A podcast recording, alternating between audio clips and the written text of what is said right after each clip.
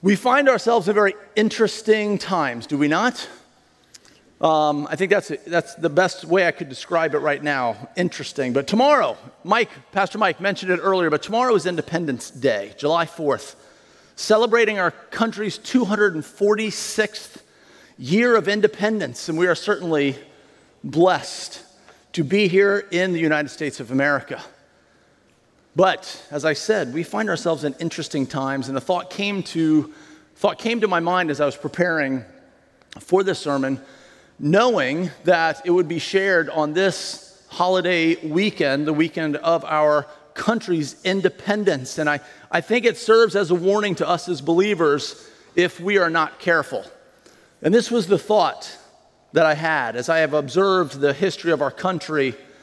It has moved from being individuals that wanted independence from government control and being dependent on God to individuals that want independence from God and dependence on government. Now, that certainly is not the case for everyone.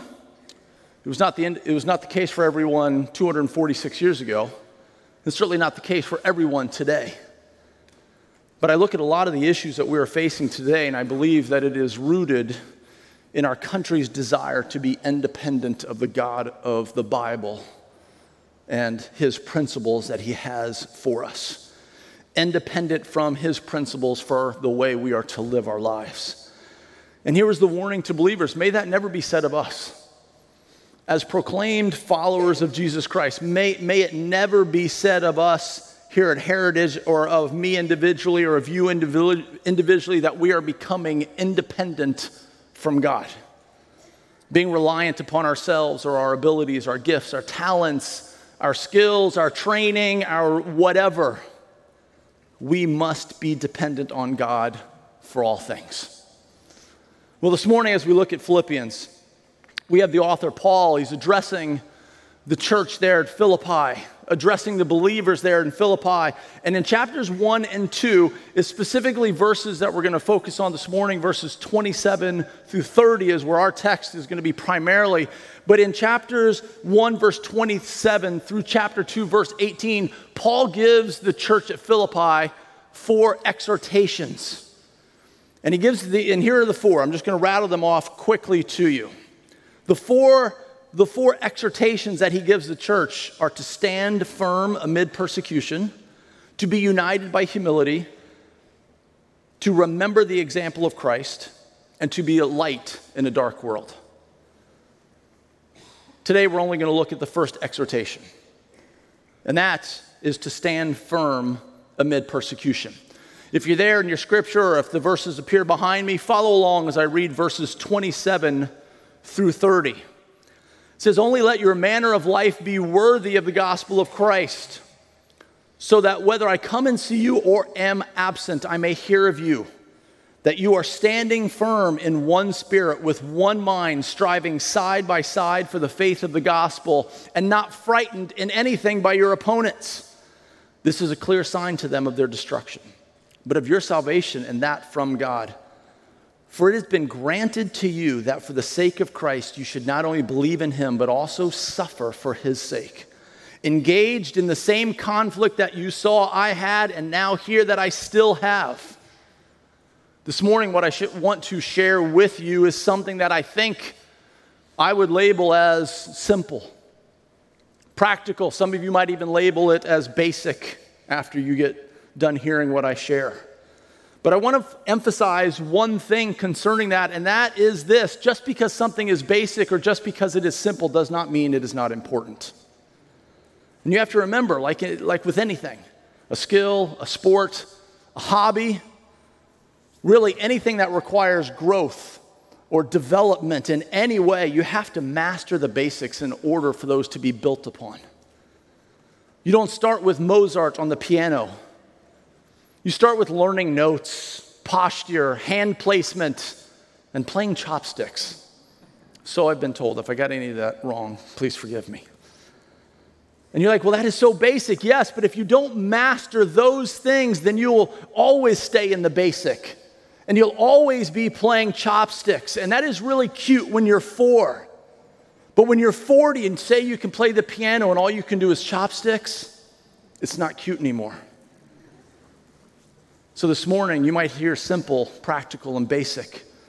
But if we don't master this, if we don't master what, cha- what Paul is challenging the church at Philippi with, then, then we are spiritually going to be the 40 year old playing chopsticks. We're going to be the individual that says, I've been saved for 40 years, and yet we're still on the milk of God's word. So, chapter one begins, and I, I want to back up just a little bit. Verse 27 through 30 is where we're going to land primarily, but I want to give a little context, a little understanding of verses 1 through 11 in order because Paul is really, if you want to say, using verses 1 11 to even set up these exhortations that I mentioned that he begins with in verse 27 through chapter 2, verse 18. And chapter 1 begins with Paul greeting the church, and he says, Grace and peace to you. It's in verse 3. He says, I thank, excuse me, verse 2 grace to you and peace from God our Father and the Lord Jesus Christ. Grace and peace. You see, see, grace is God's gift through Jesus Christ. And he will give you peace in all. And, and Paul starts this with reminding them of their relationship with God. Grace is God's gift through Jesus Christ. However, working to earn God's favor will give you nothing but stress and insecurity.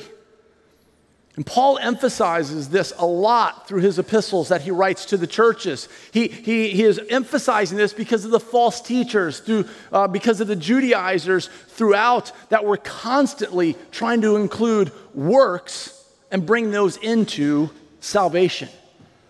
Paul, over and over and over again, had to deal with this issue of grace alone for salvation. And often he included those phrases together grace and peace together. He did that in his greetings as this reminder to everyone that it is only through God's grace can we have peace on this earth and for all of eternity. Peace cannot be rooted in our work. Peace cannot be rooted in our circumstances or our wealth, our family, our popularity, our government, in other people's perception of us, and the list goes on and on and on. If you're looking for peace and satisfaction in any of those things, I can promise you this you will constantly be in angst and you will never be satisfied. Grace and peace, God's grace of salvation is our only way to peace. Paul thanks God for the Philippians, verses 3 through 5. He tells, he, he says, I thank God upon every remembrance of you, always in every prayer for you, all making my prayer with joy because of your partnership in the gospel. Many of you have done work in the gospel, work in the church, partnering with one another, what? through discipleship, making teams or other type of activities and ministering and serving. And there is a great joy and camaraderie when you have partners in the faith. Paul loves the Philippians, and we'll talk on that in just a second. But Paul reminds them of how thankful he is to them for their partnership. And then he goes right into verse 6, and Paul reminds the church of the good work, which is salvation that God has begun in them, and he will bring it to completion. Now, I do want to emphasize when he says he will bring it to completion, it's not that they're partially saved, they don't have a partial relationship with God. They have a complete and total relationship with Jesus Christ. But our salvation will not be complete until we enter glory. At the time of our death or upon his return, that is when God, when Jesus will fulfill that, will complete that work that he began in our lives. In verse 7 and 8, Paul affectionately longs to be with the church. I love this phrase. You see the pastoral heart that he has. It is, he says, It is right for me to feel this way about you because I hold you in my heart. For you are all partakers with me of the grace, both in my imprisonment and in the defense and confirmation of the gospel. For, my, for God is my witness, how I yearn for you all with the affection of Christ Jesus. Paul longs to be with the people there in Philippi. He loves those people. He holds them deeply in his heart and he pastorally loves them and wants to be with them. And he has, he has a pastoral, even prayer for them right after this in verse 9. And it's very interesting what he prays for them. Look, look at what he says here in verse 9. He says, And it is my prayer that your love may abound more and more with all knowledge and discernment, so that you may approve what is excellent and so pure and blameless for the day of Christ, filled with the fruit of righteousness that comes through Jesus Christ to the glory and praise of God. You know, when you read that, I don't see Paul praying for peace for them or prosperity. He doesn't pray for their success or their ease of life. He doesn't pray for their, their comfort in the midst of persecution and affliction. He doesn't pray for any of that. And what he prays, he says, I pray that your love may abound more and more with knowledge and all discernment. And I read that and I was kind of instantly thought, wow, my prayers for those that I love are way too shallow most of the time. What do we pray? We pray for healing of sickness, and that's great. We pray for things to go well. We pray for get a job or whatever it might be. We pray for do well on a test or schooling or so much stuff we pray for. But Paul cuts right to it.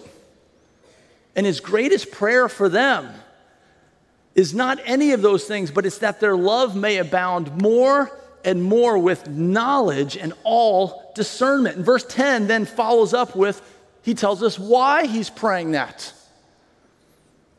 He's praying that they, as I said, that their love may abound more and more with knowledge and d- discernment, so that you may approve what is excellent, and so be pure and blameless for the day of Christ, filled with the fruit of righteousness.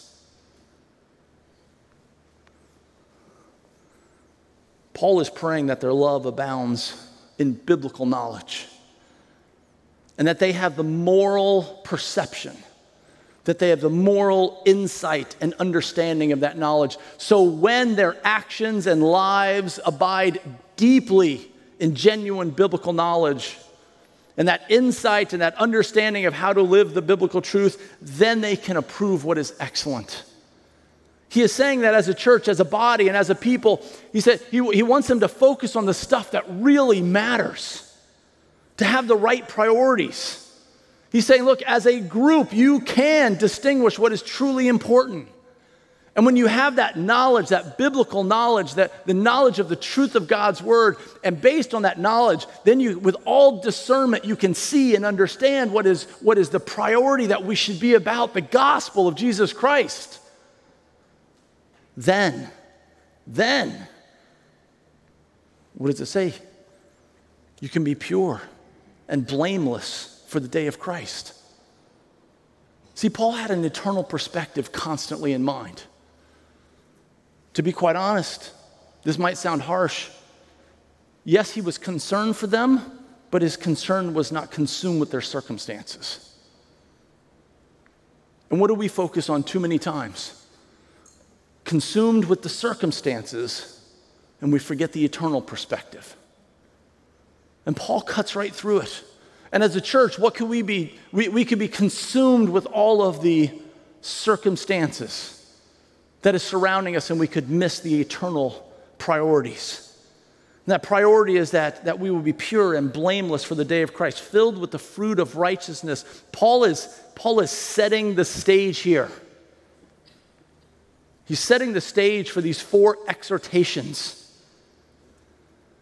Think about that for a moment.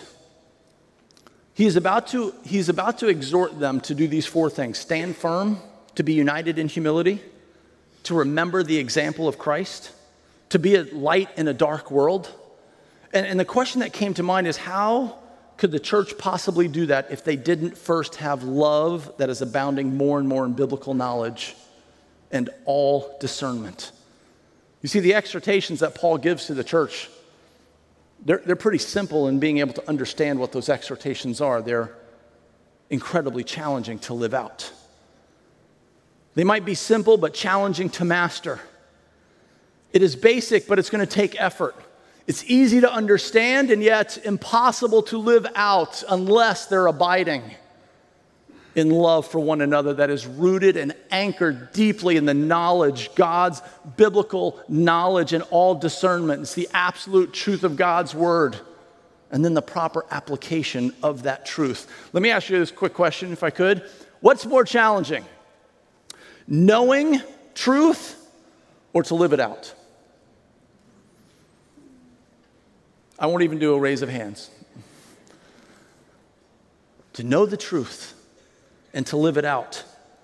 You know, truth, as we read God's word, we can consume a lot of truth. You can consume it yourself, reading it. Hear it this morning, Lord willing. You could hear podcast after podcast of great speaker at a moment's notice. You could be absolutely inundated with the truth. But if you never meditate on it, if it never changes you, my wife doesn't know this, but she sent me a little devotional thing this morning of encouragement. And it was talking about meditating on the truth of God's word. This exact concept. And I'll probably mess up the quote, but it says something like this Meditation is chewing on the truth long enough for it to change your actions. And I think myself, you know where I get stuck? Being inundated with truth, and then I go, oh, things aren't going well. I need to spend more time in God's Word. Or I mean, I need to do more. You know what I really need to do?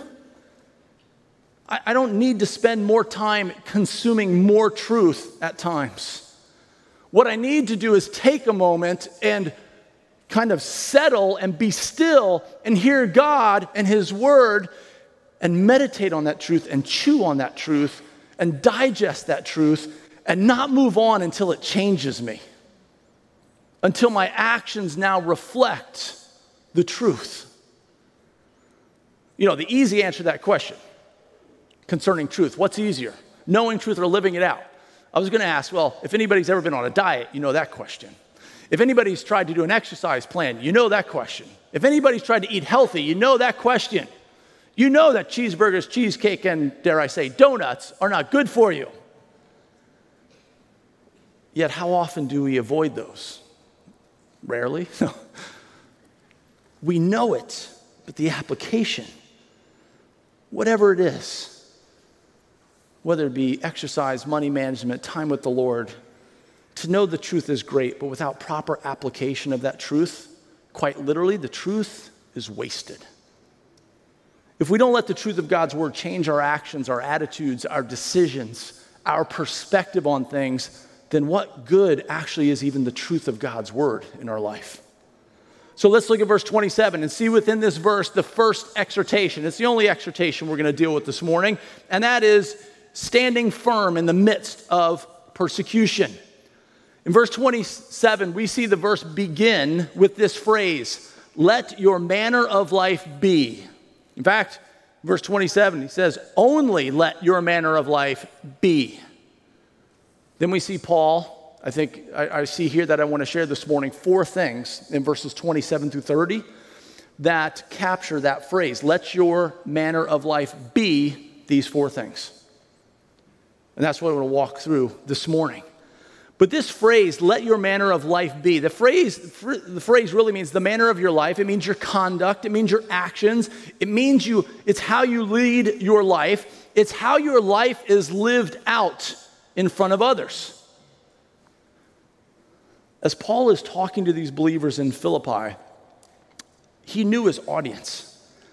And he, he knew he was talking to believers that Philippi was actually a, a, Roman colony, and because of that, they were Roman citizens. And in fact, in chapter 3, verse 20 of Philippians here, he tells the Philippians that their citizenship is in heaven. And the Philippians knew something about what it meant to have good citizenship. You see, as citizens of Rome, all of those privileges, there are lot, there's so many privileges that came with that. They knew the manner of life that they were to live as, as citizens. They knew, as citizens, what was expected of them in their behavior. And Paul is saying that as citizens of heaven first, as followers of Christ first, know how you are supposed to live. Those Philippians knew as citizens of Rome what they had, what it meant to them. They knew how they were supposed to act and not act as citizens of Rome. But Paul's reminding them as citizens of heaven first, as followers of Jesus Christ, let your conduct be this. Let your manner of life be this. And here's the four things. I'll start, really, the big idea, the big question is this As a Christ follower, as a believer, as a Christ follower, what should your manner of life be? If you claim to have a relationship with Jesus Christ, if you claim to be a Christ follower, and that's who I'm talking to this morning, what should your manner of life be? Well, it says right off the bat, let it be worthy of the gospel of Christ. Verse 27 only let your manner of life be worthy of the gospel of Christ. Let me clarify something, if I could, right away. And that is when you read this, I don't want anyone to think that anyone ever could be worthy of the gift of the gospel of Christ. No one's life, no one's actions, no one's moral living, no one's good citizen of the year, et cetera, et cetera. No one is worthy. We are all sinners that is broken that have broken God's standard of perfection and holiness to have a relationship with him. So no one is worthy of salvation. This is not talking about something somebody's worthiness to get saved. It is, it is speaking to the once saved. It is speaking to those that are followers of Christ. It says that you should live in a way that demonstrates integrity. Paul's saying here to all the believers that we are to live a life of integrity in our actions. Our life is to be consistent with what we believe. It's to be consistent with what we believe, what we teach, what we model, what we preach to others. Think about it this way, and I'm going to ask maybe, maybe a couple challenging questions here. Think about it this way. When people hear that you are a Christian, would that surprise them? When people get done interacting with you at work or at play or at school and they hear you're a Christian, would that surprise them? When your family hears the truth of God's word laid out from behind, from behind this pulpit week after week, does then your behavior at home confuse them? You know, Ephesians 4 1 was mentioned this morning by Jonathan. Thank you for doing that. I didn't pay him that or anything, but that verse says, I therefore, as a prisoner for the Lord, urge you to walk in a manner worthy of the calling to which you have been called. The word walk here has to do with our daily life, our actions, our journey, our daily journey through this life. Worthy here again shows the idea of living to match one's position in Christ. Your position should dictate your behavior. Let me say that again. Your position in Christ should dictate your behavior. And in fact, that's the only thing that should dictate your behavior. Your circumstances should not dictate your behavior. How frustrated you are should not dictate your behavior. Working should not dictate your behavior or your work or challenges there or wherever it might be. Your position dictates your behavior. Your citizenship in Christ, in heaven, dictates our behavior. No one should ever be surprised or in disbelief that you are a follower of Christ after seeing you or after interacting with you or observing you. And I'll say this, especially if they do so on a consistent basis. Have there been times that if someone interacted with me one time that they walked away and I had a bad attitude or I was upset about something or I didn't display Christ likeness at that moment? Yes, we are all fallible and we are all sin. But if someone on the consistent interacts with you and later they are surprised to find out you are a follower of Christ, something is wrong. God's word is not transforming you. You are not a light in a dark world. You are not walking worthy. Colossians 1:10 declares this truth. He says, "So as to walk in a manner worthy of the Lord, fully pleasing to him, bearing fruit in every good work and increase in the knowledge of God." To walk worthy is to walk fully pleasing to the Lord. which is to live in a way that is consistent with your identification with the Lord that saved you. To walk worthy is bearing fruit in every good work. Listen, since bearing fruit comes out of abiding in Christ and living a consistent, righteous life, we need to make sure that we are not trying and working just to do the bearing fruit part of it. The issue is what are we to be working on and striving on? We're to be working on the root of where we are grounded in the knowledge of Jesus Christ, in the knowledge of all that His Word has to say, in all discernment. We're, we're working on the root because it's a healthy root system that does what? Produces fruit. If all we're doing is trying to bear fruit by doing good and, and, and appeasing people and doing all of, all of this type of stuff, it's just gonna, it's gonna wither, your plant's gonna wither and rot. You're missing the abiding in Christ and the root structure in order for that fruit to appear.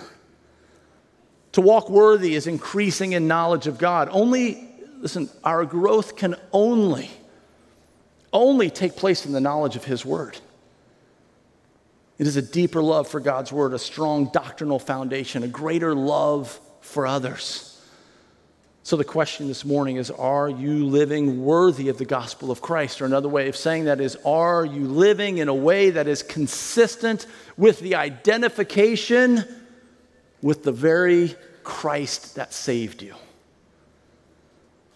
The second thing I see here that Paul is challenged of letting our, our manner of life be. The first is worthy of the gospel. And secondly, I would say that being worthy of the gospel everywhere and in all circumstances. You see there in verse 27, as we continue, it says, So that whether I come and see you or am absent. Paul's challenging them to live consistently, whether they are in his presence or not, is the thought process of being faithful, consistent, grounded, not giving in, not hypocritical. It's the understanding that you live in the same way at home at church, at play, at work, at school.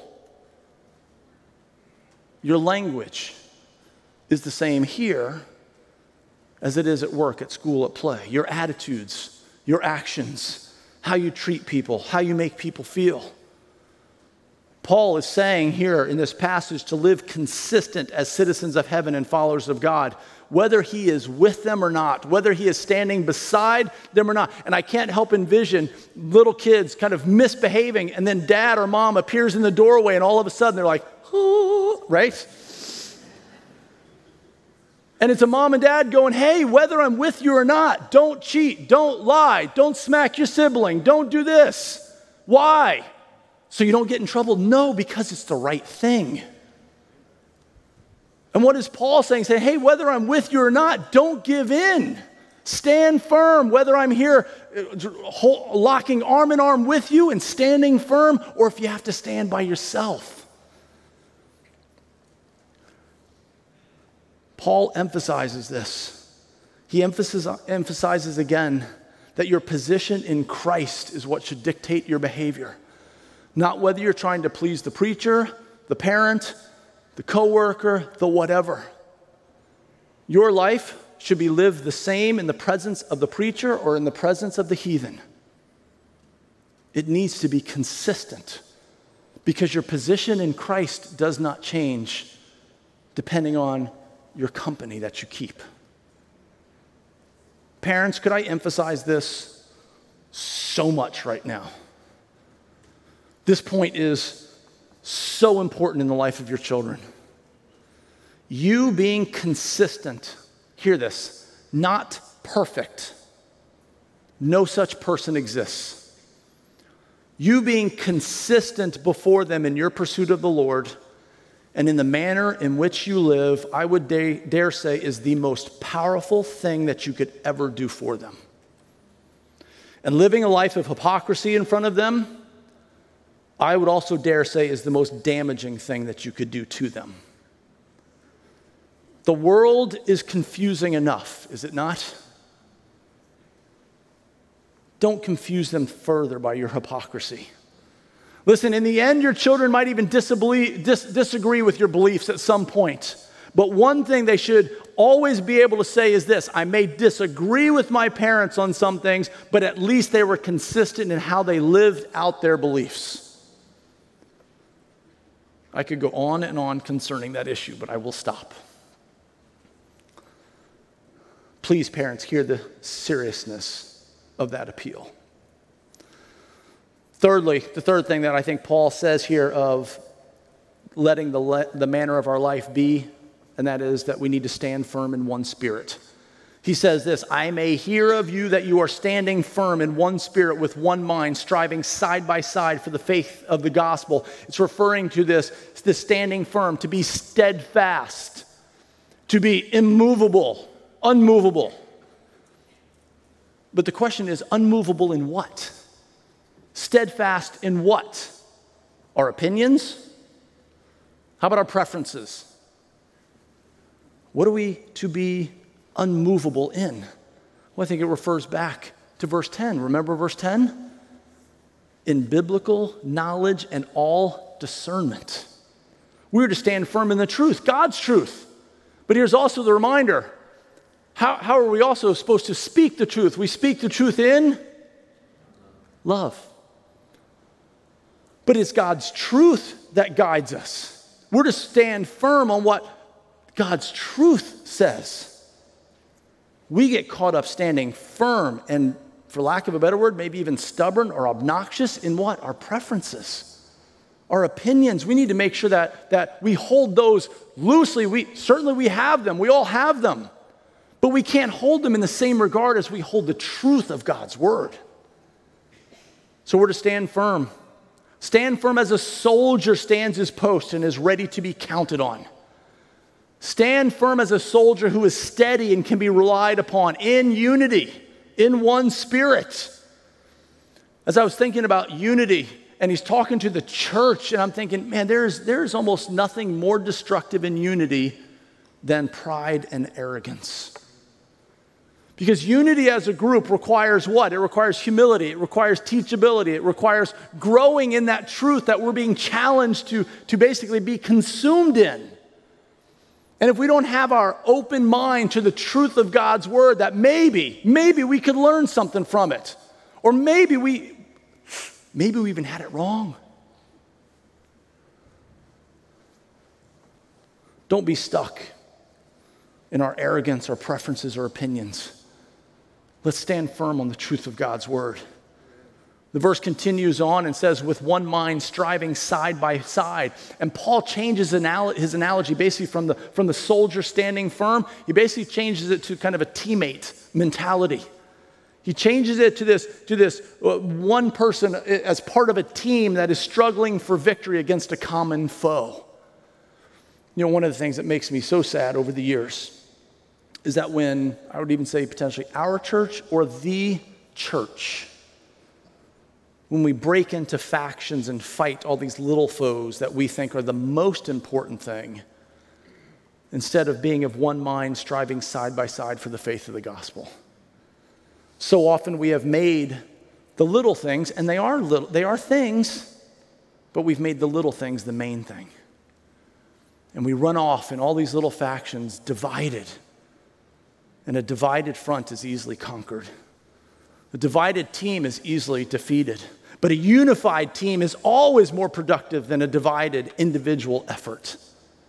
See, we need to be striving side by side, working together, I say praying together, crying together, growing together, focused together on the faith of the gospel.